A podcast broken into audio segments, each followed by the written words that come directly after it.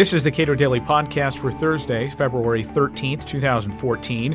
I'm Caleb Brown. Obamacare's unpopularity has only accelerated since the law passed, but could public opinion about the specifics of the law drive positive reform?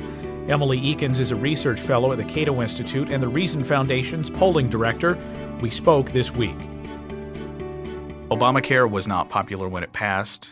It has become less popular over time what do we know from the, the latest Reason Rupe poll about how people think about Obamacare today? Well, one interesting finding is that a majority of Americans say that they prefer the health care system that was in place prior to the passage of the Affordable Care Act. And not a, not a great health care system to start with. Which right? was already problematic. And this shows that, I mean, one of the justifications for the Affordable Care Act was that the healthcare system was so bad before, we needed this reform. Well, Americans aren't convinced that we made things better. Again, the Reason Rupe poll does a lot of stuff with costs and benefits, whereas other pollsters would just talk about uh, benefits or cost free programs. What do we know about people's tolerances for certain costs given certain benefits? Sure. One thing that just about all Americans can agree upon. The one thing that they are unwilling to give up is waiting longer to see a specialist when they need to see one. Now, waiting longer to see a doctor for a preventative checkup, that's annoying and no one would, would want that. But that's something that is more tolerable than having to wait longer to see a specialist when you need one. And that's understandable because if you're just going to a general practitioner, you probably don't have a serious problem. And that's actually what we should be talking about. A lot of times people will say that in other countries with, with um, government run healthcare systems, that it's very easy to see a general practitioner. Well, that really isn't the issue. The issue is how long does it take you to see a specialist when you need to see one? And this is something that Democrats, Republicans, independents, just about every demographic group agree this is something that would be unacceptable to them. Where they do diverge, though, is on the issue of premiums. One thing that we really underestimated was how much that Democrats do not want to pay higher premiums for health care. Republicans and independents were a bit more tolerant of this. However, for them, they were most concerned with, ha- was, uh, with having limited access to top quality providers, which is something that is very likely to occur. Um, and they were also more concerned with taxes.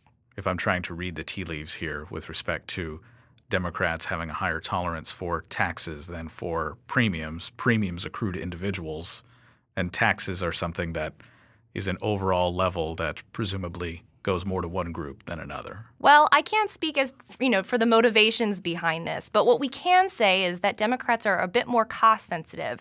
Um, premiums matter a lot. But the thing is is if we want to talk about something that everyone agrees on, everyone is concerned about longer wait times, to see a specialist. The bulk of the Affordable Care Act, in terms of its functional effects, desired effects, is effectively a transfer payment from young to old. Young people pay higher premiums to subsidize the care uh, of older Americans. What does your polling indicate about that? Well, I think it indicates that most people don't know that that is a central component of the law. Because when we asked about it, we found that two thirds of Americans oppose asking younger people to pay more for their health care, even if it were to result in getting insurance for the uninsured, um, helping offset the costs for older people or with those with, uh, with pre existing conditions, and even if it were to expand coverage for everyone, including preventative services and maternity and, and mental health care benefits. This is something that people are unprepared to deal with. Um, and what was really interesting is that even among people who favor the healthcare law, who support the healthcare law, a majority of them also oppose asking younger people to pay more for their healthcare. Libertarians for a long time have argued if you want to make one major reform to the health insurance marketplace to provide better care, to provide more responsive insurers and, and uh, provision of health care, is to just sever the tie between employment and health insurance. And you've asked uh, about that in your poll. Yes, we asked Americans if they would support or oppose moving to a healthcare system where individuals purchase their health insurance, purchase private health insurance independent of their employer, like they do homeowners insurance or auto or life insurance.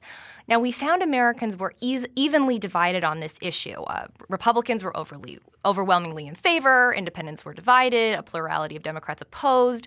But what might surprise you are some other groups that supported this kind of transition. We found that a majority of young Americans support this kind of transition. A majority of Latinos support an individual market, as well as a majority of young non white Americans under 35. And you also said that the uninsured supports moving yes. to an individual, a more a, a, broader individual market. Yes, about six in ten of among the uninsured would prefer an individual market, which I guess makes sense. So if if we're to take this poll, and that's the only information we have about what Americans think, what would be a reform that uh, would get broad support, pres- presumably moving to an individual market while moving back to our old system in, well, some way? I think what's going on here is Americans are not incredibly ideological, and we shouldn't expect them to be. What they want is they, uh, what they care about is what they experience directly in their everyday lives. Whoever can provide that the most effectively and at the lowest price, that's going to win support. They don't really care about the philosophy behind the Affordable Care Act or about the philosophy behind an individual market. They just want portable, affordable, high quality health care. And so it's up to us to explain why free market based reforms will actually provide the solutions Americans are looking for. Emily Ekins is a research fellow at the Cato Institute and polling director at the Reason Foundation. You can read more of her work at cato.org.